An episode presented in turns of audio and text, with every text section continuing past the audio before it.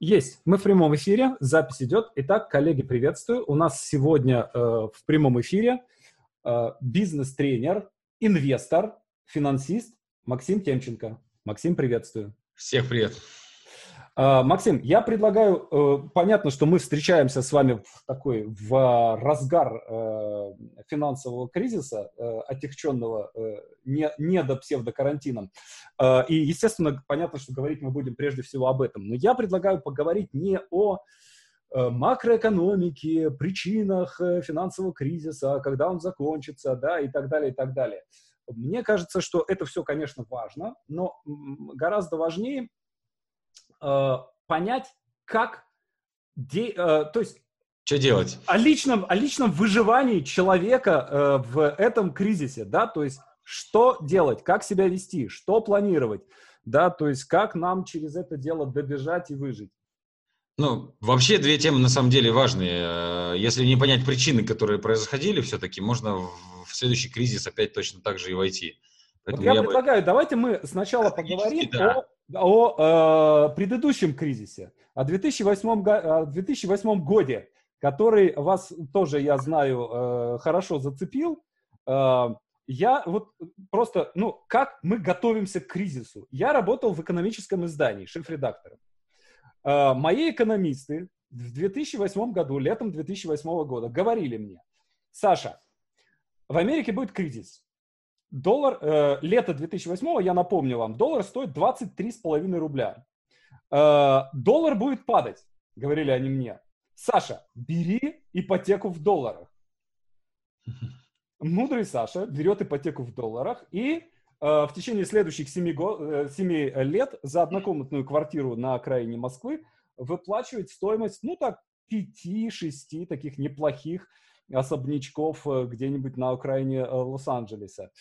Э, то есть вот даже не глупые люди, да, понимающие, что к чему, готовились к этому кризису 2008 и получили по щам, что называется, по полной программе сейчас э, мы уже, нам все говорили, да, то есть если посмотришь видео там 2019 года, там куча видео, ребята, в 2020 году будет кризис, в 2020 году будет кризис, закупаем доллары, да, ну и что ты сидишь с этими долларами сейчас и такой, и чё?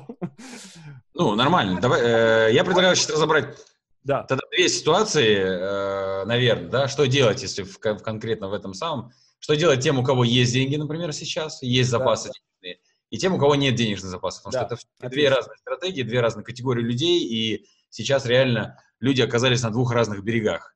Потому что те, кто более-менее к нему готовился, кто прислушивался более-менее к советам, неважно, там, доллары или рубли, деньги есть, если есть прослойка. И сейчас очень многие предприниматели реально Э, почувствовали силу вот этих вот накоплений, потому что многие, у кого нет таких накоплений, сейчас просто тупо обанкротились и все, да. потому что нужны какие-то резервы сейчас, и резервы для бизнеса, если есть, если есть бизнес, и он сейчас на карантине, и также резервы личные, если нет доходов никаких, надо на что-то жить. Поэтому первая категория – те, у кого есть деньги. Вторая категория – те, которые все потеряли, либо вообще не готовились.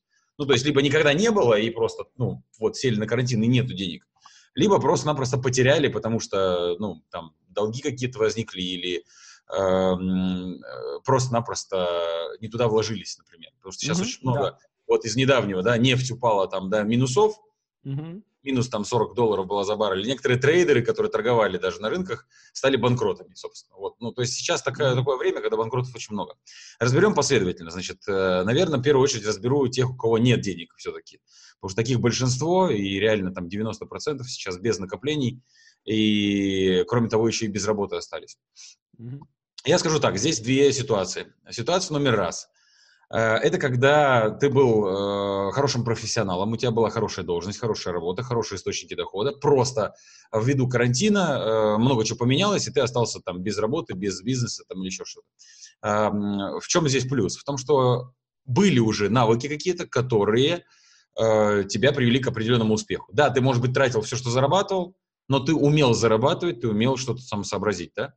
Что делать в этой ситуации? Э, все то же самое. То есть искать новую нишу, где можно хорошо ориентироваться и хорошо заработать. Сейчас рынок дает очень много возможностей, но элементарно сейчас есть сферы, которые поднимаются, да, ну, это службы доставки, например, это те же самые маски уже, которые всем там по ушам, а, секс-шопы сейчас поднимаются, кстати, да, онлайн э, различные сервисы, школы сейчас поднимаются в, это, в эту историю. То есть сейчас есть сегменты, которые идут в плюс. И тем предпринимателям, которые были до кризиса, ну, так скажем, держали ухо востро, продолжать делать то же самое. Единственное, что бы я добавил еще параллельно к этому, откладывать какие-то деньги. Ну, например, я всегда, когда с, с предпринимателями работаю, я всегда удивляюсь тому, что предприниматели оставляют деньги в бизнесе, ну, или в оборотке держат. И вот сейчас огромное количество этих предпринимателей, оставивших деньги в обороте, сейчас просто-напросто их не получат. Ну, потому что банкротство. Поэтому всегда из, из бизнеса изымать деньги, э, себе копить э, кэш, запасаться. Самая лучшая защита от кризиса – это кэш, всегда. Значит, если же все-таки не было такого, то есть если э, доходы были и так небольшие, а тут совсем в ноль, и нечего, ну, ничего не осталось, и ноль денег, то тогда, э, ну, как подниматься с нуля, даже с дна. Учиться и учиться быть максимально эффективным производителем. То есть в чем разница? В первом случае, если человек уже зарабатывал хорошо, и он на высоких оборотах жил, это означает, что с производительностью, это важный момент во время кризиса всегда, ну, то есть эффективность самого, да, эффективность предпринимателя, эффективность э, сотрудника, эффективность личности, в конце концов, была высокая. Просто финансовой грамотности не было, поэтому запасов не было денег. Ну, то есть это первая категория. Во второй категории не было ни эффективности, ни запаса денег. То есть был, был сам по себе слабым специалистом или слабым предпринимателем, поэтому там где-то на дне там что-то там пытался Э, ковырялся, то, что называется, да, в, не, в небольших деньгах, и, соответственно, остался без денег. То есть в первом случае просто добавлять финансовой грамотности, а во втором случае добавлять производительности, научиться быть эм, высокоэффективным сотрудником, высокоэффективным предпринимателем, высокоэффективной личностью по сам, по сам себе, человеком. Потому что КПД здесь очень важно. Вообще кризисы, ну вот мы про причины не будем говорить, но я все равно скажу пару, пару слов, что главная причина кризиса, главная самая причина кризиса – это недостаток производительности. Все кризисы связаны так или иначе с долгами, ну, с займами. А когда мы берем займ? Когда мы недостаточно эффективны, как мы считаем. Я имею в виду потребительские займы. Я не говорю сейчас про займы, э, которые там, ну, под оборотку, да, под торговлю, которые там займы на активы. Я имею в виду сейчас э, потребительские кредиты, а их большинство все-таки, как ни крути. Вот. И получается, что человек с малой производительностью компенсирует отсутствие своего КПД новым займом. И все. И рано или поздно это накрывает, и получается кризис. Ну да ладно, собственно. Для тех людей, которых совсем в нуле и были слабыми до кризиса, я рекомендую максимально сосредоточиться на том, чтобы стать сильными. Кстати, есть фора. В ближайшее время будет еще хуже. Это еще не кризис, то, что наступило. Это только почки, цветочки, ягодки будут позже, как говорится. Да? Вторая, третья волна нас еще ждет. Второе, третье дно нас еще тоже ждет. И вот эти меры, которые сейчас принимаются – вроде как типа позитив, все хорошо, рынки там начали расти, все это ненадолго. Э, то есть я к чему? Есть время еще подготовиться к кризису. Реально есть время. Каким образом можно подготовиться к кризису? Первое, повысив свой КПД, ну, то есть свои навыки, знания, э, экспертность, коммуникабельность, э, профессиональные какие-то, ну, вот уже такую освоенность, информацию, новые личные качества, которые необходимы. Вот это вот можно делать. Сейчас еще есть время, фора. И второе, заниматься финансовой грамотностью, потому что э, кэш э, король во время кризиса. И, ну, во-первых, сейчас, если у кого есть кэш, сейчас нормально переживают карантин. Ну, ладно, ну что, есть запас, ничего страшного. А кто-то за голову хватается, потому что все, ну, все растерял. Все, банкротство. Собственно, я тоже в 2008 году ушел в банкротство, и я стал банкротом благодаря кризису восьмого года, и я помню, каково это. Я зарабатывал в Хабаровске, я был топ-менеджером, с пассивным доходом в том числе. У меня был доход на уровне 400 тысяч в месяц. Это большие деньги. В 2008 году в Хабаровске огромные деньги были. И я умудрился свалиться в банкротство с долгами 2,5 миллиона рублей. Ноль доходов, ноль, ноль ничего. И потом очень долго выгребался из этого всего. Вот, обжегшись. И у меня не было никаких накоплений вообще. То есть, несмотря на свои высокие доходы, накоплений у меня не было вообще. И именно из-за этого я и укатился туда. А, в минус. Это первая категория для тех, кто сейчас без денег. Теперь для тех, кто с деньгами, кому повезло. То есть что делать все-таки тем людям, которые послушали каких-то там советов или интуитивно э, откладывали деньги, накопили долларов там или еще чего-то, то есть которые сейчас сидят с деньгами. А, здесь, опять же, две категории. Первая категория – финансово не очень грамотные, и вторая – финансово, ну, грамотные, или как таковыми себя считают, так скажем. Что значит финансово не очень грамотные? Ну, просто как-то так вот по инерции себе копили и складывали деньги, особо не интересуясь ни кризисом, ни экономикой, ни циклами. А, и у них сейчас есть деньги. Первое, они сейчас на эти деньги как-то проживают, ну, то есть они сейчас э, живут на эти деньги, проедают, так скажем, подушку. Второе, они реально беспокоятся, что будет с этими деньгами. Потому что э, деньги вроде есть, боятся дефолта, очень сильно повторение ситуации 98 -го года, что э, деньги обесценятся и все это превратится в, ну, как бы в бумажки. Поэтому сейчас истерично начинают искать способы, куда эти деньги деть. Как правило, люди финансово необразованные, либо не занимающиеся финансовой грамотностью, они идут в недвижку, или хуже того, идут скупать бытовую технику или там автомобили, например, по салонам. Ну, как мы видели эти волны там в 2014 году. Угу. Что я рекомендую здесь делать? Для тех, кто собирается недвижку покупать, подождать. Будет Полгодика. Падать. Будет падать. Полгодика подождать, будет падать, причем падать будет страшно. Поэтому, если хочется инвестировать в недвижку, подождать полгода, ну, там, в лучшем случае можно подождать еще два года, потому что первые, через полгода будет где-то первая волна, а через два года будет волна банкротств еще. Ну, то есть там еще выставление на торги по банкротству, от, э, забирание имущества залогового там, и так далее. Вот, поэтому я вижу две стадии, поэтому кто хочет недвижку, подождать. В чем ждать до недвижки? Самое простое – это доллары. Вот mm-hmm. э, самое простое, э, вообще я всегда рекомендую бивалютную корзину, то есть доллар-рубль пополам. Но для тех, кто очень сильно тревожится и на долгосрок, как бы ну, вообще там на год, на два, на три, то в баксах перейти и в баксах сидеть. Поэтому такая история. Mm-hmm. Это для тех, кто финансово не очень подкован. Ну, естественно, если есть деньги, я всегда рекомендую все-таки финансовую грамотность изучать как таковую, потому что если у тебя есть деньги, то твоя задача их э, сохранить и дальше уметь ими управлять тоже, потому что э, когда нет денег, то нет проблем, ну, казалось бы, да, проблема только как заработать, а когда они есть сбережения, то как, э, как их куда инвестировать. Для тех, кто все-таки финансово более-менее грамотный, они сейчас, у них руки чешутся войти в рынок, зарабатывать на рынке. Типа рынок упал, сейчас дешевые акции, э, компании там с большими скидками. Что у нас с «Газпромом»? Вот, да-да-да, вот такие вот вопросы, да, куда инвестировать, короче говоря, сейчас вот на, это самое. Эм, и сейчас реально мы наблюдаем огромное количество, реально всплеск частных инвесторов на фондовый рынок, который заходит. Везде, во всех там телеграм-каналах, Яндекс, ну, короче, в интернете, везде со всех сторон говорят о том, что сейчас шикарное время войти в рынок э, акций инвестиций, инвестировать, короче, туда. И огромный приток денег туда. Я э, читаю аналитиков зарубежных, которые там десятками лет уже в фондовом рынке сидят и эти кризисы прогнозируют и так далее. И есть такая статистика, что перед самым серьезным обвалом, то есть перед вторым и третьим дном, всегда наблюдается массовый приток денег частных инвесторов. И сейчас мы это видим, массовый приток денег частных инвесторов. То есть те люди, у которых есть деньги, которые ждали кризиса, ага, сейчас, они сейчас заходят, чтобы их накрыло второй волной, короче говоря. Да. Вот, поэтому здесь тоже обязательно финансовое образование, вот эта вот финансовая грамотность, э, заручаться поддержками э, людей, которые сидят э, в рынке, и не 2-3 года, которые только научились там торговать, на кнопки нажимать, а которые уже как минимум три кризиса пережили. Что самое интересное, кризис, который сейчас происходит, ну и будет происходить, да, в котором мы сейчас находимся, он вообще ни на что не похож. Вообще. Ни на 2008, на, ни, ни на 98, ни на 2014, ни на 2001 доткомов, который кризис. Он более-менее похож как-то чем-то на э, кризис э, 930-х годов. Депрессии, э, депрессии да. да, Великой депрессии. А ее никто не помнит. Угу. Никто, нету ни одного живого человека, ну, там, может, Уоррен Баффет еще, да, там, своим этим, которые реально помнят э, последовательность и ну, логику э, событий, которые тогда происходили. У нас нету этого опыта. А можете вкратце как бы объяснить э, условно на пальцах, да, что это, что это был для кризис, за кризис именно вот в смысле, в смысле финансов? То есть э, чего нам ждать? Чего нам ждать? Нам э, ждать... Войны? Войны?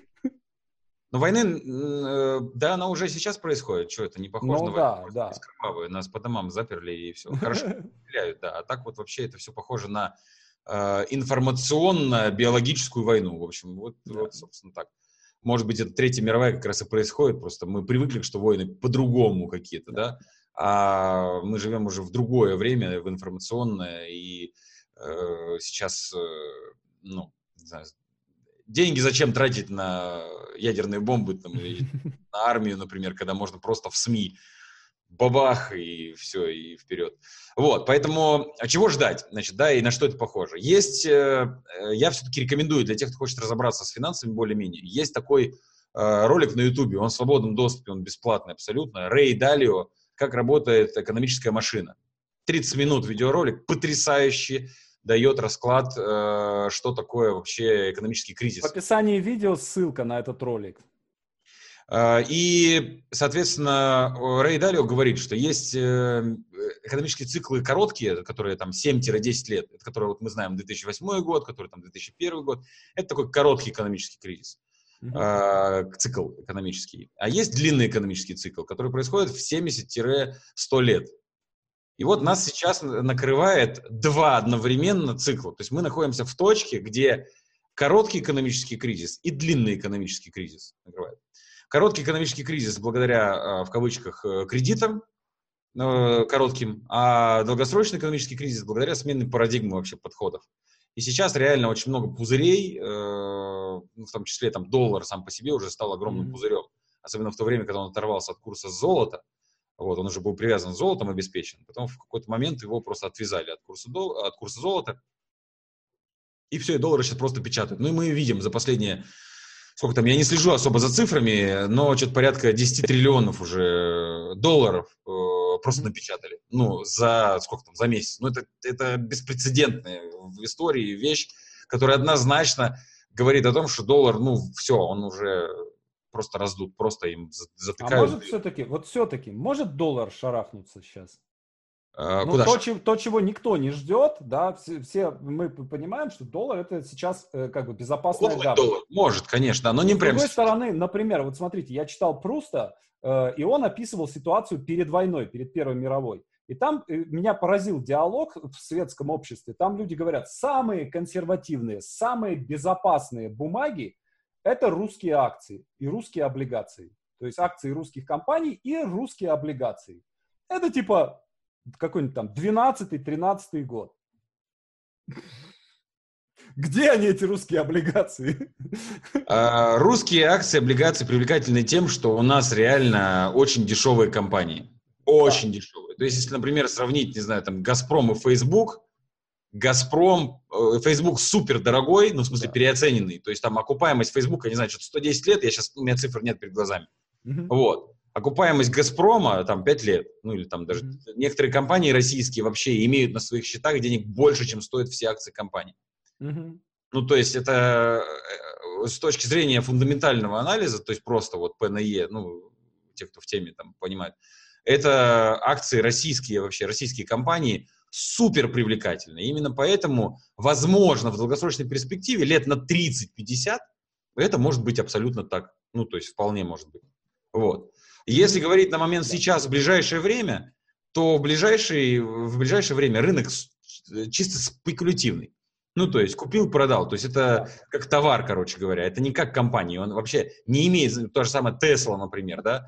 Ну, то есть, ну, убыточная компания там, Tesla по, сама по себе. Вот. Однако, блин, акции взлетают и взлетели очень сильно. И вообще эта логика не поддается. Поэтому сейчас в ближайшей краткосрочной перспективе рынок, он спекулятивный, и логики чисто вот такой вот э, фундаментальной там особо нету. Mm-hmm. И мы сейчас, и вот эта вот вся история, которая происходит с кризисом, это в том числе, в том числе, э, ну, такая чистка или просев вот этих вот пузырей, которые надуты. Вот как mm-hmm. был в свое время биткоин, который раздулся там до 20 да, тысяч. Да, да. Вот, и сейчас там болтается на 6 тысячах. Но есть люди, которые в него верят. Ну, окей, это тоже спекулятивная история. Вот. Дальше, как, во что это, в какую форму произойдет, может быть. Может быть, нашей валютой станет биткоин, кто знает, потому что биткоин, э, во всяком случае, не напечатаешь, да, его только намайнить можно, но напечатать ну, да, вот так да. вот просто выкинуть на рынок нет. Эмиссию не сделаешь. Китай уже переходит на какую-то там свою валюту, привязанную к золоту непосредственно. Mm-hmm. Э, ну и так далее. Сейчас э, много об этом можно говорить. То есть э, сейчас есть очень много признаков того, что меняется парадигма Э, подхода вообще, финансового, экономического, капиталистического вообще вот этого подхода меняется. Во что это превратится? однозначно э, что-то будет другое, непонятно в какое время.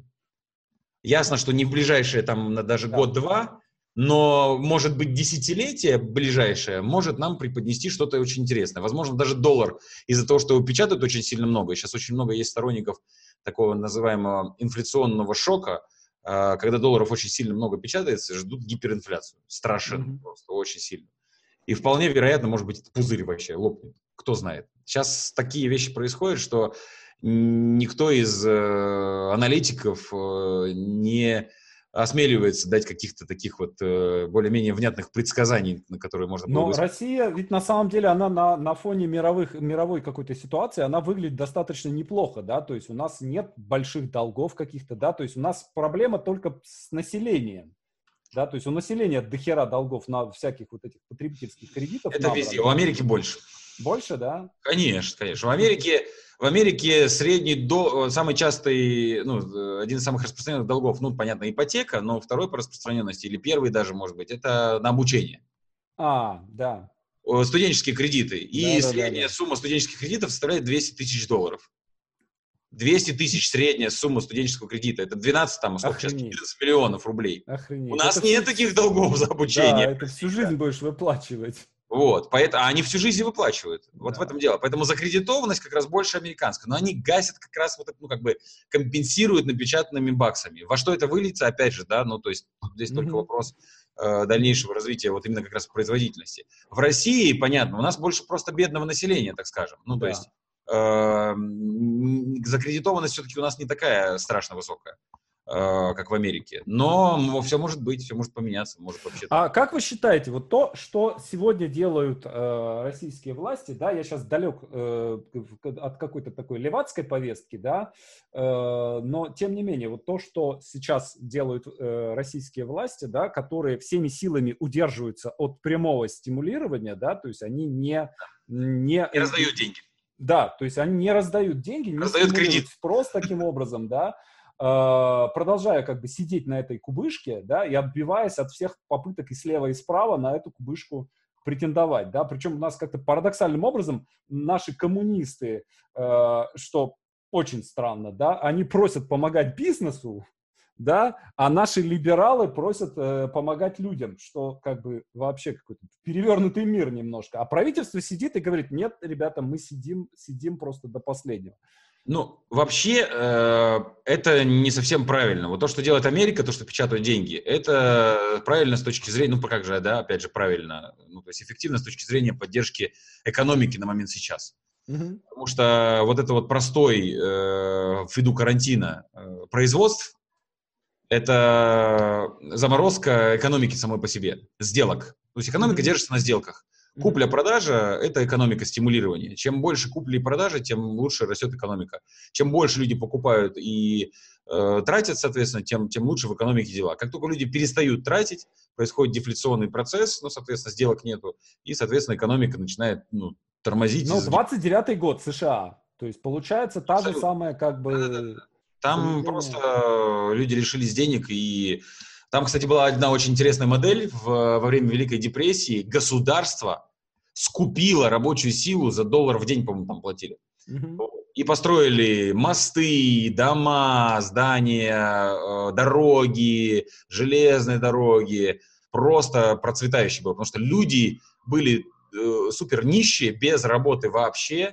И государство платило реально очень маленькие деньги, и люди соглашались, шли, работали за эти деньги, и постепенно таким образом э, подняли экономику в том числе. И что у нас сейчас происходит? У нас сейчас происходит заморозка, отсрочка разных там платежей, ну, там, типа налоговые льготы, да, каникулы там, которые, а, выплачивается МРОД, вот этот вот, ну, типа там компенсируется mm-hmm. какой-то, и все, собственно. А это означает, что рано или поздно это может ударить по экономике. Кстати, вроде как Путин сегодня выступает. Как сегодня, раз. да, я тоже прямо, хочу Прям даже, может быть, прямо сейчас выступает. Ну, вот. сейчас мы договорим и, и послушаем. И посмотрим, да. И что он скажет? Скорее всего, скажет, что карантин продлили числа до 12 мая. Вот, и еще, может быть, подкинет какую-нибудь косточку в виде каких-то э, денег там, да, или каких-то э, стимулирующих мер. Мне кажется, мне кажется, что, э, ну, мне хотелось бы так думать, что российское правительство э, держит вот этот вот э, способ, я имею в виду прямого стиму, стимулирования финансирования, mm-hmm. куета вот эти, ну, короче, печатание денег и раздачи денег, на случай прям совсем-совсем плохой. Да, я понимаю. То есть, если Америка и Европа отреагировали сразу, э, почему? Потому что у них ставки и так маленькие. Ну, то есть, ставка рефинансирования у них там было, ну, прям совсем-совсем низкие. У нас 6%, да, снизили там на полставки, mm-hmm. ой, на полпункта. Э, то есть, у нас еще, а, а это сила экономики тоже получается. То есть, если mm-hmm. ставка высокая, э, то экономика все-таки сильная. Несмотря на то, что у нас не любят процентные ставки, но высокая процентная ставка, это все-таки говорит о том, что экономика ну, такая, в хорошем состоянии. Есть запас еще куда снижаться, то есть они могут еще, еще, еще, еще снижать до нуля. Uh-huh. А Запад э, не может, все, они уже, все, куда уже. Уже бьются, бьются об, об дно. Вот, поэтому мне кажется, да, и хотелось бы верить, что у нас э, держит этот э, козырь раздачи денег на случай прям совсем-совсем чего-то очень плохого.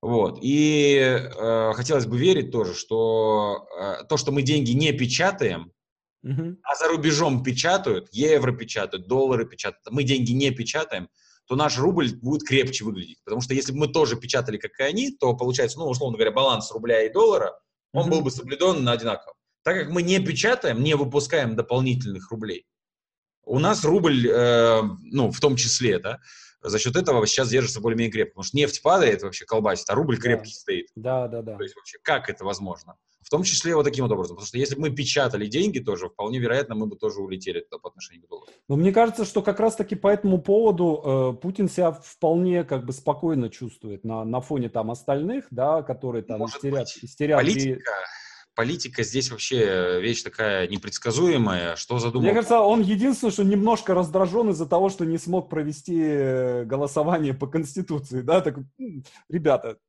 что-то как-то не то что-то пошло. Вообще, а в остальном...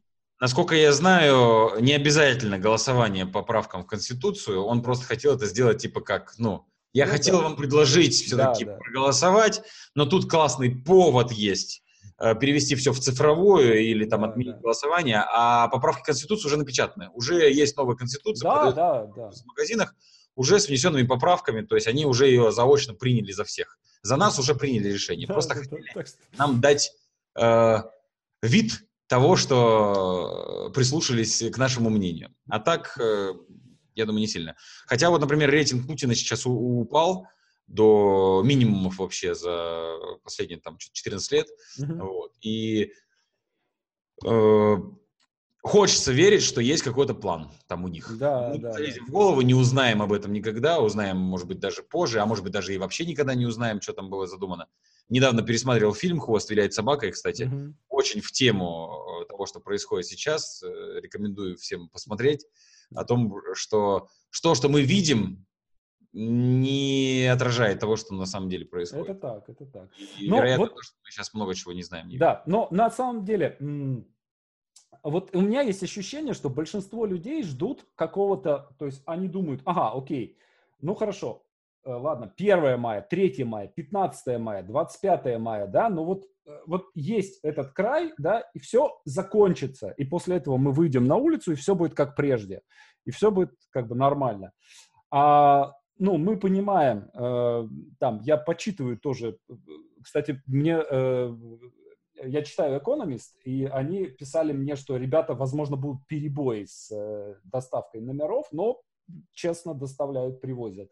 Вот. И м, они говорят, что, ребят, ну, ничего не закончится ни в апреле, ни в мае, да, то есть, наоборот, все это будет как бы довольно такая протяженная во времени история, да, то есть... Э, это болезнь будет большая, да? Да, что смысла, смысла нет ждать какого-то такого быстрого в, в, выхода, да, и, соответственно, надо настроиться на какую-то такую довольно длинную борьбу э, за выживание, да, а не на э, то, что, ага, вот сейчас мы быстренько себе, там, не знаю, заработаем на квартиру на э, падении там курса доллара, да? То есть вот такая история сейчас. Э, Скажите честно. Честно, будет очень плохо. Будет так плохо, что никогда никто не видел такого, что, что плохо происходит. В общем, мне нравится сравнение, которое говорится, что э, экономику сейчас, э, ну вот как если человека попросить не дышать 30 минут. Угу. Типа задержи воздух, ну, дыхание на 30 минут. Вот то же самое сейчас с экономикой происходит. Да, сейчас делаются какие-то стимулирующие меры, типа нате вам денег, а что денег, куда их потратить? В ресторан не сходишь, э, там, ничего не купишь толком, да. Потом, конечно, когда выпустят нас всех из дома, то можно будет потратить, но тем не менее. И вот что происходит, да, вот задержал воздух на 30 минут. Ну, все, и умер. Да, кто-то умрет, большая, большая, большая часть э, умрет предприятий, малого бизнеса, э, должностей, ну, в смысле, рабочих мест, я имею в виду, вымрет просто, потому что ну, они не нужны будут. Вот. Э, даже вот у меня есть один э, э, знакомый предприниматель большой, в нефтеперевозками занимается, у него офис 1300 квадратных метров, 110 сотрудников, и он говорит, а я, говорит, э, ну, он сейчас всех перевел на удаленку, потому что нельзя в офисе работать. Он говорит, а мне не нужен офис все научились работать удаленно, зачем мне снимать 1300 квадратных метров? А это что значит? Это значит, арендодатель, который вложил деньги там, в покупку этого офиса, он не получит денег. Он, э, если, не дай бог, у него есть какие-то кредиты или задолженности, обязательства, он будет вынужден продать это все за бесценок, то есть, по сути, зафиксировать убыток там и так далее. Uh-huh. Вот. Часть сотрудников не нужна будет работать, просто потому что, ну, э, типа того, что мы можем более оптимально сократить э, или каких-то дорогих сотрудников уволить, потому что сейчас, вот даже сейчас у меня, например, я сейчас расширяю свой бизнес, у меня сейчас есть найм новых людей, и э, ну, у меня бизнес идет, у меня не, не, не ударило сильно по кризис по бизнесу, я сейчас расширяюсь. Так вот, если раньше у меня было там в день приходило, допустим, там 5 откликов на вакансию, Uh-huh. По 50, по 100 откликов в день на вакансию. И это профессионалы, то есть это не те, у которых нет работы или лишь, лишь бы ищут. Это те, которые раньше были сильными специалистами, и я сейчас могу купить более сильных специалистов, чем у меня раньше были, по более низкой цене. Uh-huh. Это означает, что другие люди останутся без работы. И самая главная проблема заключается в том, что огромное количество, ну то есть можно так, для простоты восприятия, 50% людей uh-huh останутся без работы. Что значит без работы? Они не будут тратить ничего, потому да. что они не будут зарабатывать. То есть половина экономики, экономических вот этих сделок, которые раньше были, их просто не будет. Это, ну, это, это, э, это стоп-кран такой практически. Да. И ехать на тормозах дальше. И когда э, все это происходит, ну, как бы следующим образом э, по банкроте, э, то есть сейчас есть первая волна предприятий, которые не выжили в кризис, ну, то есть не, не, не переждали карантин. А вторая волна не выживет в этих условиях, потому что не нужно будет столько ресторанов, в половину упадет спрос. Не нужно будет столько парикмахерских, не нужно будет столько такси, не нужно будет столько турагентств, ну и так далее. И можно продолжать. Ну, то есть России мало того, что... 800, вот я сейчас сегодня с утра брал интервью у руководителя театра петербургского, а? да, у нас 800 театров в России. Ого. То есть, ну, это 800, э, там, в каждом коллективе, допустим, в среднем, если по 100 человек, да, это 800 Хорошо. умножить на 100, это все безработное. Хорошее дело, да, да. да. Придется переквалифицироваться, конечно, кто-то там перейдет э, в другую специализацию, потому что, ну, навыки хорошие, их можно просто пере переориентировать, да. А есть узкоспециализированные, которые вообще там навык не переориентируешься. Там нужно будет заново изучать профессию, это время. Понятно, что это закончится когда-нибудь, мы восстановимся, мы, мы все равно придем опять в нормальное состояние, мы все равно опять будем путешествовать все подряд, мы опять все будем трудоустроены, развиты там и так далее, но сколько времени до этого пройдет? Поэтому то, что будет сложно, тяжело, э, ну, на мой взгляд, 2-3 года точно будет прям очень тяжело, и все, ну, как бы хуже, хуже, хуже, потом дно, потом постепенно там вот еле-еле-еле выкарабкиваться из этого.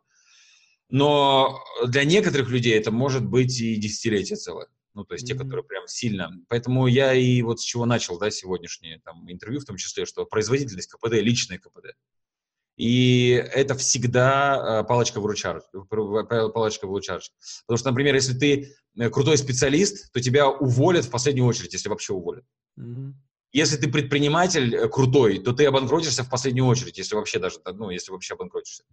То есть сейчас очень важно КПД, личное, личное КПД, как личности, ну, то есть сам, да, лидерские качества, коммуникабельность, эмоциональная устойчивость, сообразительность, э, внимательность, дисциплина, трудолюбие, личностные качества, да. Потом профессиональные качества, то есть насколько ты э, э, умеешь работать там в команде, да, насколько ты умеешь подчиняться, выполнять свою работу, там, отчетности и так далее, насколько mm-hmm. ты умеешь выстраивать отношения в коллективе, потому что увольняют в первую очередь тех, кто малопроизводительный раз, и второе, с кем меньше всего, ну, таких эмоциональных, так скажем, связей. И это все называется КПД личное. И сейчас время туда обратить на это внимание, потому что на самом деле до кризиса это была проблема. Это реально в том числе кризис вот этого, ну, на мой взгляд, КПД, потому что люди привыкли ничего не делать и много получать. Да, это вот так. Тренд такой пошел. Можно мне не работать, но получать. Ой, мне не нравится начальник, мне не нравится эта работа, мне не нравится этот режим, ой, далеко ездить до работы, ой, мало платите. Ну, то есть вот такие вот были истории. Все, сейчас это уже в истории. Сейчас уже так не, по, не повыпендриваешься, не поковыряешься в этой истории. Если ты реально что-то стоишь, сам из себя представляешь, все будет хорошо. Плохо будет тем, кто вот, э, ну, не, несерьезно относился к, к созданию вот этой вот ценности, пользы э, на рабочем месте, на своем предприятии. Mm-hmm. Вот эта вот вещь. И сейчас вообще кризис это всегда просеивание и сжатие до уровня настоящих ценностей все, что сверху мишура вот эта, она отпадет ненужная станет, никому не нужна. Угу. Ну, мне кажется, что на самом деле у нас еще есть какой-то э, такой вот собственный наш старителлинг, да, такой, что вот надо э, сесть в, такую глубокую депрессию, сидеть и ждать, пока нас кто-нибудь спасет, да, то есть нет такого какого-то, ну, вот какого-то предпринимательского такого куража, да, а я вот это сделаю, и вот это, и еще вот это, а потом вот это, сяду язык учить, да, то есть э, сяду новую специальность освою какую-то, выйду на какой-то новый рынок, попробовал, не получилось, еще попробовал, еще не получилось. И какой-то вот у а, американцев все-таки э, на самом деле вот эта э, Великая депрессия, да, они вытащились не только благодаря войне, да, они вытащились прежде всего благодаря Голливуду, да, то, что они начали, э, как у них скакнул вот это, это золотой век Голливуда, да, все эти сказки, э, что, ребята, да, у нас все хреново, но вечером вы придете, заплатите 5 центов, вы придете в кинотеатр, и вам там покажут красивую историю, в которой все будет хорошо. Вот, то есть... Ну, здесь есть, есть здесь такой аспект, да, по поводу того, куда это все делось, вот эта вот история, да. да? А, на самом деле в России это тоже была, Советский Союз. Вот это, так, это и так. Это было, да. да, у нас все было. Вопрос, да. куда... На самом деле в Америке тоже. Сейчас в Америке огромное количество лоботрясов. Да. И в большинстве своем, к сожалению, я, я, я, э, я люблю Америку, ну, так скажем, приехать на пару недель отдохнуть например, жить я в Америке бы не хотел, потому что ну, мне не хочется жить вот в этом, в этом контексте, в этих вот, э, в этих условиях. Там реально, ну, как, не хочется никого оскорблять, но э, воля очень сильно подавлена практически. То есть там куда скажут, туда пойдут. Угу. Почему? Как так получилось? Как так получилось, что вот после Великой депрессии, да, война, там, э, вот этот вот дух предпринимательства, реально в Америке сейчас очень сильные предприниматели, большинство компаний, которые мы знаем, американские, там, да, и вот это все. Но большинство этих всех э, людей с крутыми прорывами, это вообще иммигранты, это не да. американцы. Вот это вот история. И что мы видим? Э, и в Америке, и в России, на самом деле, здесь не сильно большая разница с точки зрения пласта населения.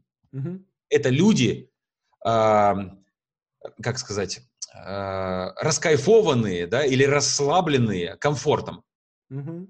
И любое развитие цивилизации, любое развитие вот этого, э, э, как сказать, ну, роста экономического, люди становятся больше зарабатывать. Вот просто посмотреть, за последние 10 лет, насколько больше стали люди путешествовать. Огромное количество да. стали путешествовать, летать вообще повсюду. Ну, то есть если раньше путешествие это было что-то, я помню, я, я просто вырос в, в обычной советской семье, я первый раз полетел за границу в 28 лет. Получил загранпаспорт, полетел за границу. Для меня это было супер событие. Сейчас, вон, дети уже летают, да, с детьми в Турцию, там, Египет, куда-то там. Это уровень комфорта и вот этой вот праздной жизни. Угу. Любая праздная жизнь, любой уровень комфорта и вот это вот эгегей, все мне хорошо, приводит к тому, что а зачем мне напрягаться? Да.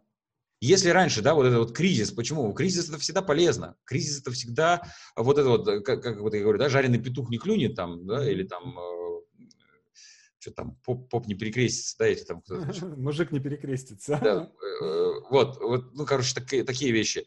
И действительно так, пока мы находимся в комфорте, а, к сожалению, ну, тире, к счастью, да, в какой-то стране, до кризиса мы реально находились в комфорте. Угу. Я вот всегда привожу пример очень интересный. Реально, пачка макарон сколько стоит? ну, там, 50 рублей, допустим, стоит пачка макарон. Пачки макарон, ну, там, для одного человека хватит, там, ну, на день. Угу. То есть для того, чтобы выжить, вообще что-то поесть, нужно полторы тысячи рублей. 50 рублей умножить на 30 дней. Угу. Ну, там, плюс масло, я не знаю, тушенку, там, ну, пусть 3 тысячи рублей. 3 тысячи рублей, чтобы выжить. Ну, когда такое было? Ну, во времена вот этой депрессии или войны, там, за, блин, за, за кусок хлеба там готовы были работать целый день. Вот mm-hmm. о чем речь. А сейчас реально расслабились. Поэтому, а когда расслабляешься, автом... мозг так работает. Это чисто, чисто вот наша физиологическая такая история, что мы, когда, э, когда нам не нужно, э, когда мы находимся в комфорте, э, мозг не хочет работать, он не хочет себе ставить вызовов. Сейчас самый популярный запрос реально, вот, ну мы просто в образовании работаем, я вот сегодня буквально до этого эфира созванивался со, своими, со своей командой тренеров, у меня больше 50 тренеров в команде, которые занимаются обучением, коучингом там, и так далее. Они говорят, самый популярный запрос сейчас – это как себя мотивировать. Я знаю, что нужно делать, я знаю для чего, я знаю, какой мне этот результат принесет, я знаю, эм, э, что этого хочу, что это надо делать, но я почему-то не делаю. Почему вот я не делаю? Как мне заставить себе делать? Вот как. Кризис, потери, долги, финансовая яма. О, все, я теперь, ну, мне теперь не нужна мотивация, я пошел делать. Вот она. И, ну, реально мы сейчас дождались, просто дождались в планетарном масштабе. Mm-hmm. Чтобы мы, наконец, взялись за, э, ну, за, за дело, короче говоря, и начали работать. Вот такая вот вещь. Но, может быть, э, может быть, это... Да, может быть, это все э, в планетарном масштабе как-то мы сможем это все направить не на взаимное какое-нибудь смертоубийство, как в прошлый раз, а, например, не знаю, Марс завоюем или там еще что-то, да, то есть сделаем какой-нибудь э, общий, э, общий какой-нибудь проект такой большой. Есть такие перспективы, когда просто сейчас ввиду того, что опять же, да, хвост виляет собака, который да, да, да, да, да, да. Есть люди, которые имеют большое влияние. Угу. Пока эти люди, которые имеют большое влияние, не захотят вот этот вот Марс там и так далее, угу. нам в планетарном масштабе мало что сделать. К сожалению, мы, опять же, ввиду своей там, э, ну, физиологии, нейрофизиологии, мышления своего, mm-hmm. мы больше ведемся на то, что сказано по СМИ. Mm-hmm. Вот как, как сказали со средств массовой информации, туда наш фокус внимания направлен. К сожалению, так работает мозг. Mm-hmm. Есть такое понятие, как авторитетные издания, например, да, и если вдруг там по первому, или президент, да, уж куда там больше там типа авторитет. Если что-то скажет, что все, значит, туда фокус внимания и пошел. Даже мы своим коллективным там разумом там и так далее особо на самом деле не сможем противостоять вот этой вот э, воле людей, которые стоят у я не хочется сейчас говорить какую-то про этот, теорию заговора там и так далее, но да, да. сам факт, реально, нас загнали. Ну вот реально, сейчас там тема коронавируса, сколько смертей где, сколько сейчас людей реально тупо сидят и смотрят все эти смерти про коронавирус. Да. Это вообще ерунда. То есть коронавирус, вот это все, это, блин, это такая сказка, ну, понятно, имеет за собой там э, реальные проявления, но это не, не настолько серьезная вещь, насколько ее раздувают. Столько упоминаний про коронавирус, э, даже вот сейчас я даже говорю про этот коронавирус, и все, все равно туда фокус внимания. Вот. И люди реально туда смотрят. А пока люди смотрят туда, что происходит в других областях, они даже не видят. Не видят. Угу. Как, можно говорить о Марсе, о развитии цивилизации там, и так далее, когда все уткнулись в этот в э, Инстаграм или в интернет и смотрят, что там, блин, с кризисом, когда же нам дадут выйти из дома? Как, когда нам дадут выйти из дома? Куда нам скажут? Как нам нужно будет себя вести? Это такая стадо баранов будет, вот куда направит пастух, туда и пойдем. Несмотря на наш большой потенциал нашего э, мозга, да, что мы реально mm-hmm. можем покорять просторы Вселенной, так уж говорить, да, к сожалению, это произойдет тогда, как, когда э, люди, имеющие влияние, да, или структуры, имеющие влияние, не захотят наш фокус внимания направить на эти цели. На мой взгляд, так. Да, но тем не менее, э, мне кажется, что всегда при любом режиме, при любой ситуации, что бы там ни было, э, тем не менее, кризис, вот я, например, я оглядываюсь назад, я вспоминаю кризисы там, 91 год, 90-91 год, 2008 а, год, 2014 а, год. А, вот каждый раз, когда происходил такой кризис, я переходил на какой-то следующий уровень. То есть я делал что-то, что полностью меняло, то есть переезжал в другой город, менял профессию, был журналистом, становился сценаристом, был сценаристом, становился э, коучем, да, то есть, и это переводило меня там разом, там, скажем, в деньгах раз в 10 вырастал там, в, в аудитории там и так далее, и так далее. Вот. И сейчас я к этому кризису подошел с таким как бы вопросом. Где мой следующий уровень? Да, то есть, потому что я уже знаю, что вот это надо, надо его здесь искать. Вот. Но каждый раз это по-новому. И каждый раз ты не видишь, да, то есть э, я не видел, что следующий уровень был вот такой. И я сейчас его не вижу, честно говоря. Я понимаю, что, может, 10 лет назад оглядываясь, я скажу, а вот я помню, мы с Максимом разговаривали, и я говорил, а я не вижу, где мой следующий уровень. Так вот же он, это же так очевидно. Вот как его увидеть, вот этот вот свой, свой есть, следующий уровень? Есть шикарная фраза такая, называется «О том, как выйти из коробки, написано снаружи коробки». Да-да-да-да-да. Вот, и здесь, э, и здесь действительно так. То есть, если бы мы знали, мы могли бы там это оспорить как-то или еще да, что-то. Да, да, а трансформация происходит э, тогда, когда ты э, вынужден делать и принимать какие-то новые модели мышления и поведения. Вот. Да. Это основа там э, вообще личностного роста, трансформации там, и так далее. Мы это применяем там на матрице. Вот у нас есть там тренинг, который в Таиланде 12 дней мы проходим, то вот как, как раз там, там столько этих коробочек, что происходит. Но сейчас я про другое хотел бы сказать, да, вот по поводу того, что есть люди, которые выходят на следующий уровень, и их всего 3%. Да. Таких людей, которые во время кризисов переходят на следующий уровень, их всего 3%.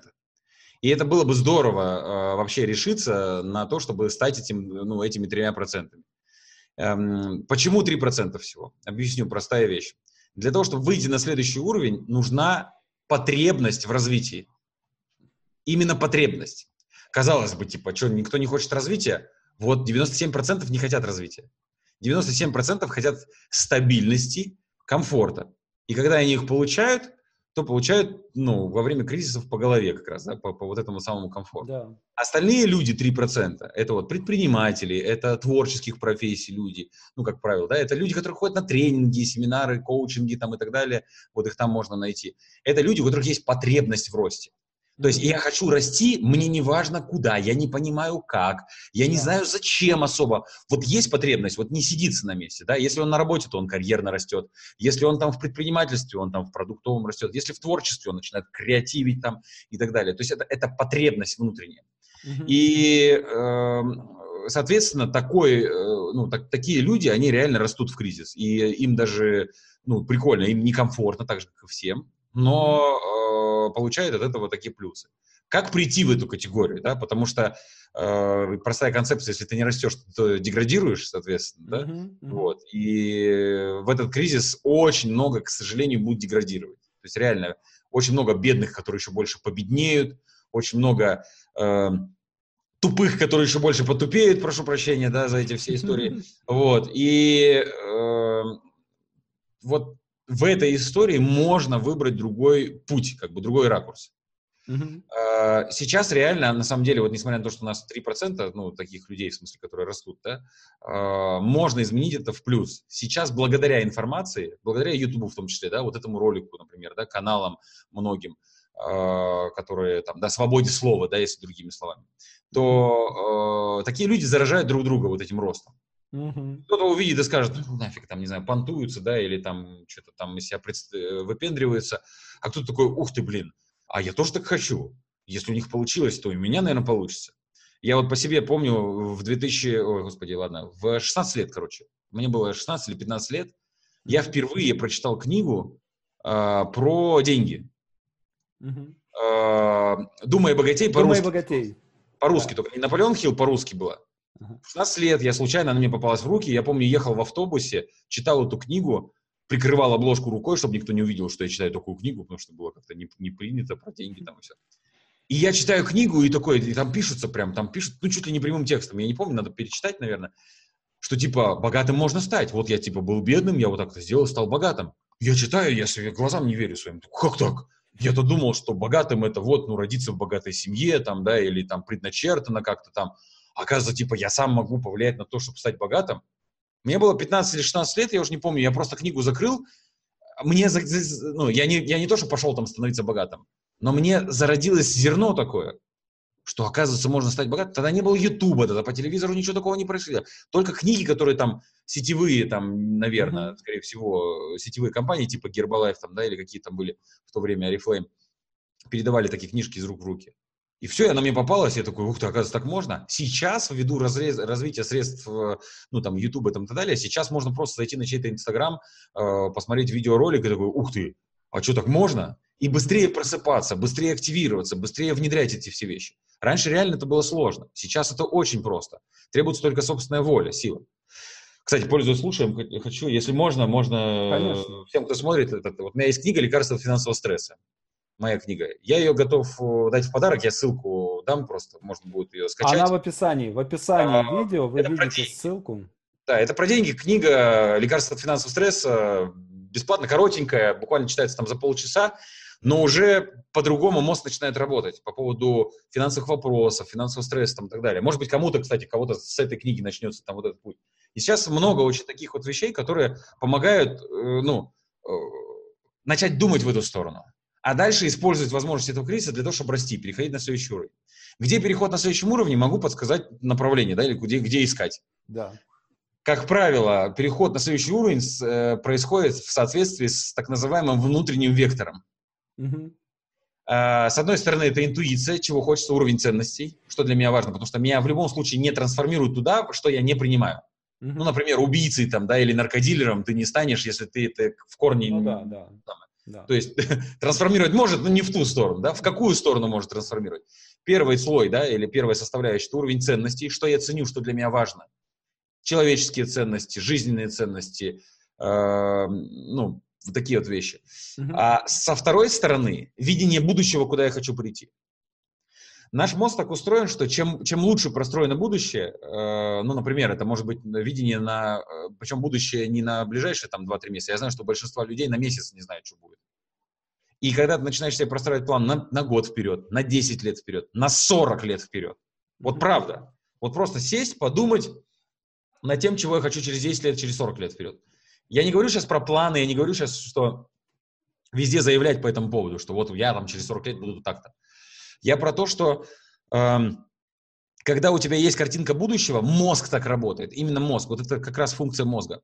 Когда ты себе простраиваешь видение будущего, мозг начинает искать возможности для реализации этого. Он начинает цепляться.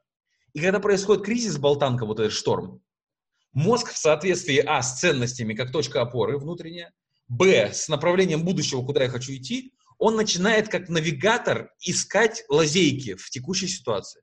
Угу.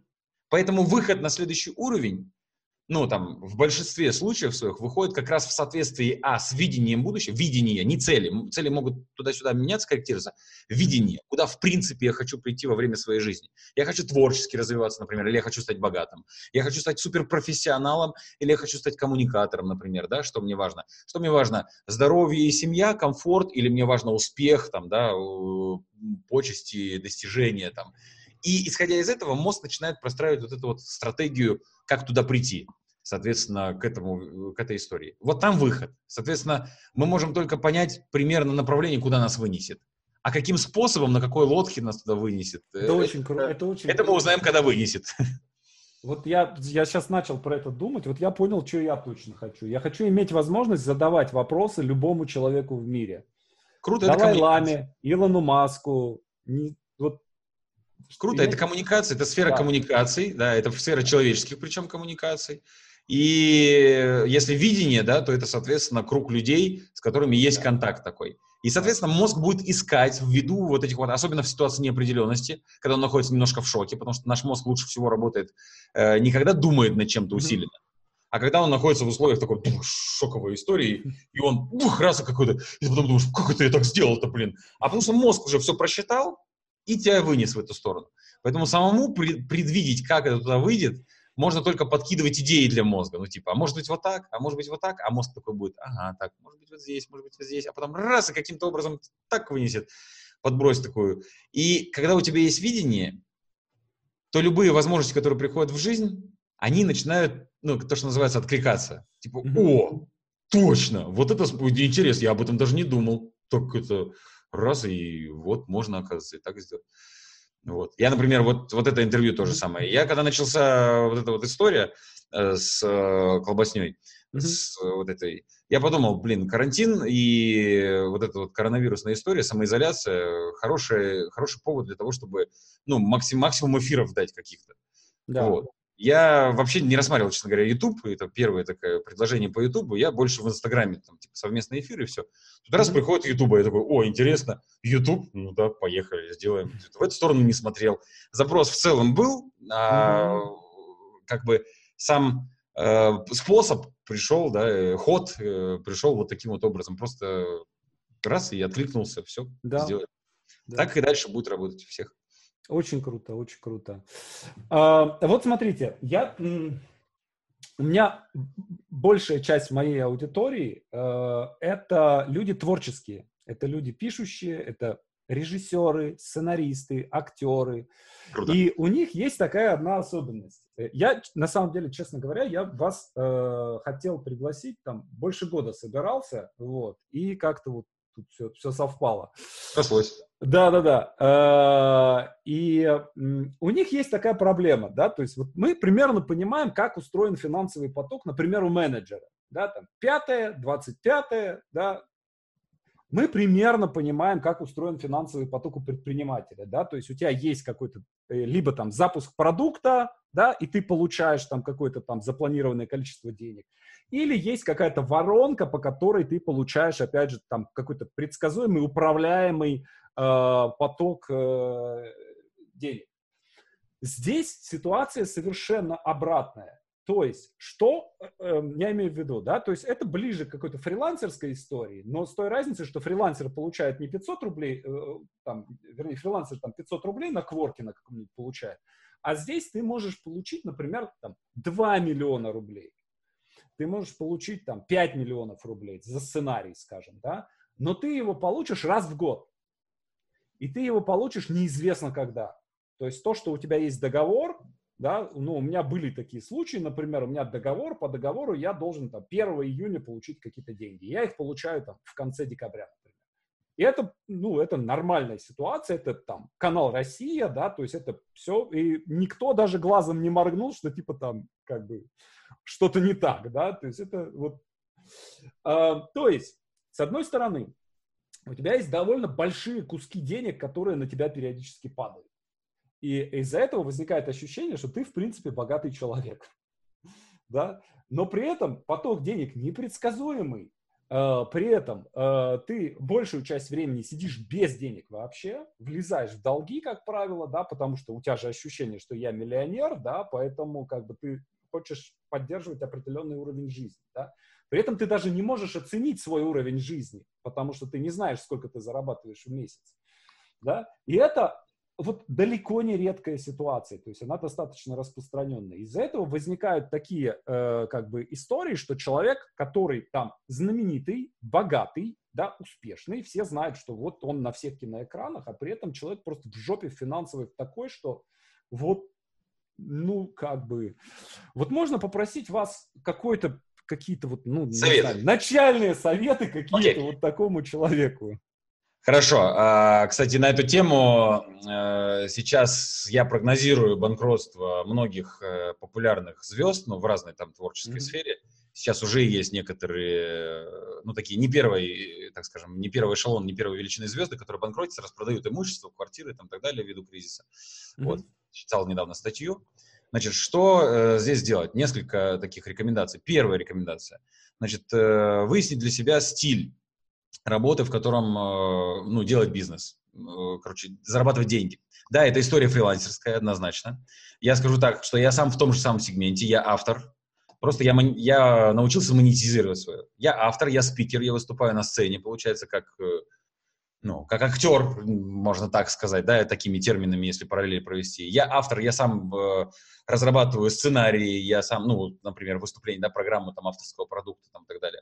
Эм, и сам же, соответственно, выступаю. Поэтому, то есть я э, понимаю, что это такое, вот творческая работа, да, и монетизация творческой работы. Единственное, что у меня нет внешнего покупателя, я сам как розничный такой продавец. Mm-hmm. Вот. Тем не менее, что делать, например, в, в этой ситуации? Первое Э, выбрать для себя, как, в какой роли хочешь находиться. Э, например, я для себя выбрал роль, э, ну, там, тире, автор-предприниматель. То есть я и автор, и предприниматель одновременно. Ну, мне нравится. Мне нравится предпринимательская история, мне нравится продавать, мне нравятся бизнес-схемы, структуры. У меня инженерный склад ума, мне нравится туда вот как-то вот это все решать как, как вопросы. Мне не нравится управлять, мне не нравится работать с людьми, ну, в смысле, я имею в виду с командой. Э, с публикой интересно, а с командой не так интересно, так скажем. Умею, такая, могу. Такая но, же фигня. Но не то, что хотелось бы. Но я понимаю, ну, я соединил себе, то есть я, получается, и автор-предприниматель. Угу. Это позволяет самостоятельно влиять на собственную ну, там, доходность, на, на контроль вот этих денежных потоков там, и так далее. То есть как это сделать? Как, просто-напросто. Простой, простую фишку даю. Соединить в себе две роли. Угу. Ну, бывают же разные роли просто. Сейчас я актер, а сейчас я предприниматель. Играть предпринимателя только в, вживую. Сыграть эту роль. Выучить эту роль. Ну, понять, как она играется, соответственно, играть эту роль. Все просто. Это такая, такая шизофрения, да, ну, актерская, как да, это, смена да. ролей. И все, и оно постепенно придет. Не сразу, да, может не получаться как. Бывает же, что роль не сразу получается, да, ну, mm-hmm. играть там и так далее. Вот, и здесь такая же история. Это первый способ, да.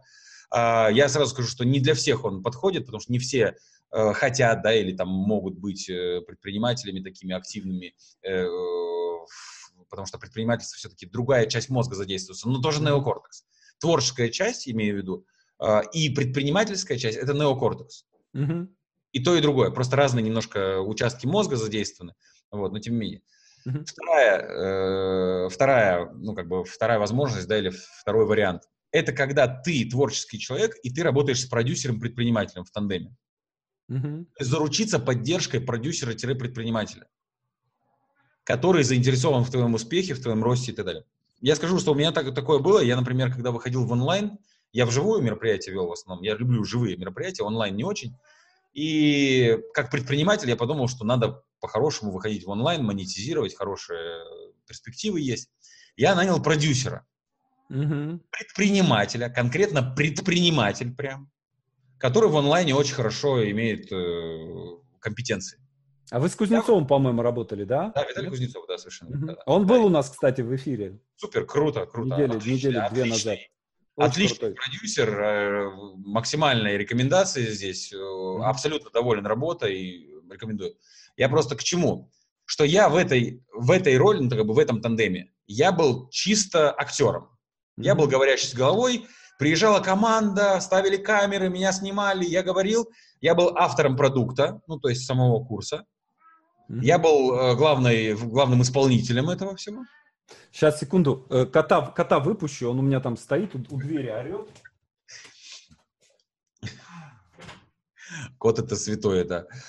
Эм, и в этот момент, собственно, когда, э, когда мы делали, то есть я выполнял творческую работу, я был автором и э, актером, получается. А продюсер был предпринимателем, строил воронки, э, маркетинговую стратегию запускал, сайты делал, привлекал команду, формировал эту команду, договаривался, все что-то. А, ну я был еще в одной роли инвестором. То есть я еще финансировал эти проекты, вот, но можно выступать, как бы, и эту роль тоже можно смешать. Вот. И это был, это был шикарный тандем с Виталием Кузнецовым. Мне очень понравилось. Я mm-hmm. прям вот э, это, это, это, это тогда, когда сам продюсер заинтересован в успехе проекта, сам актер заинтересован в успехе, и ну, получился реальный живой проект, который живет до сих пор. Вот. У нас был срочный контракт на год, мы закончили работу и, собственно, э, сейчас ну, в свои проекты ушли. Вот. Mm-hmm. Я про то, что можно выбирать вот эти две роли. Mm-hmm. И да, обычно, это... почему некоторые а, актеры, ну, там есть две крайности, насколько я знаю, у творческих людей. Крайность номер один.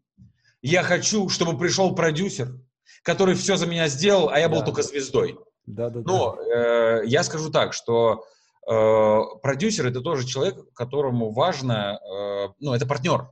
Угу. Партнерский, это, это не наемный труд, да, это не то, что там, и это не, э, не, не рабство, это равноценное действительно. Это, это вот как э, самое лучшее партнерство в этом плане, твор, ну, как бы актер-продюсер, да, или там автор-продюсер, э, Э, получается, это когда в, наравне они действуют.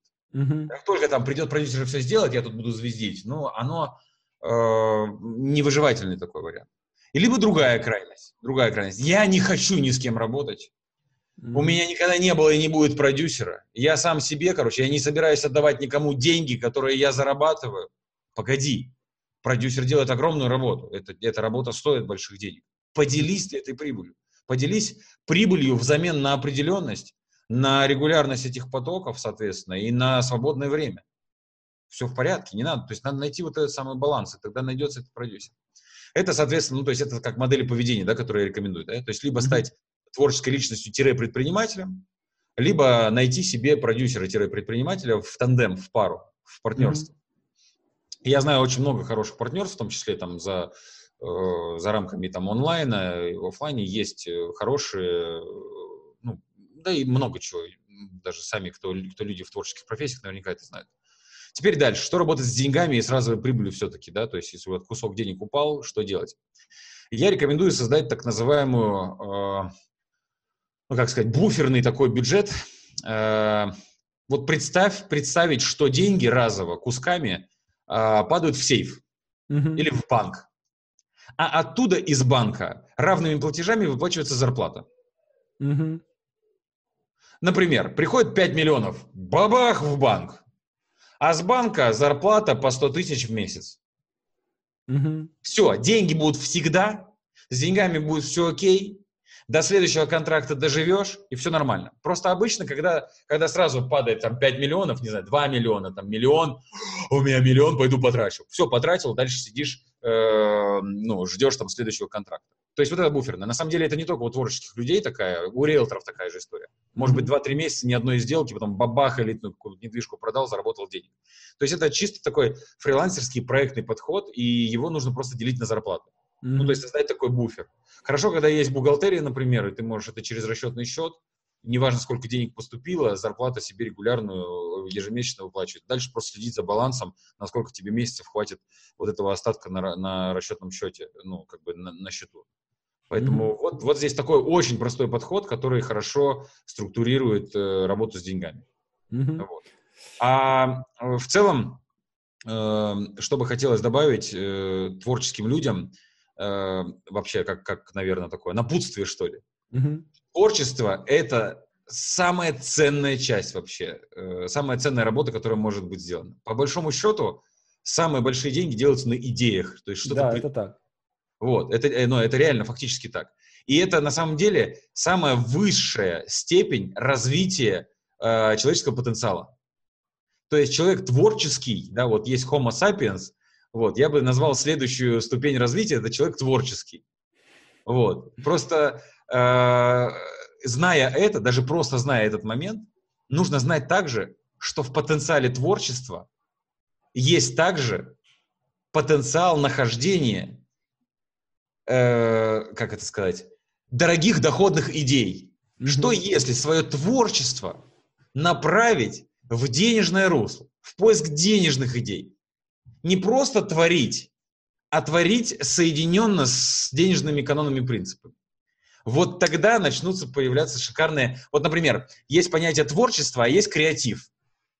Ну, казалось бы, вроде одинаковые термины. На самом деле не одинаковые. Я просто был в э, 7 лет э, директором креативного агентства, и у нас было брендинговое агентство, мы разрабатывали бренды, дизайн, вот это все. То есть мне, э, мне понятны творческие люди, я работал много с творческими, я обожаю вообще вот это творчество, дизайн, креатив, я люблю это очень.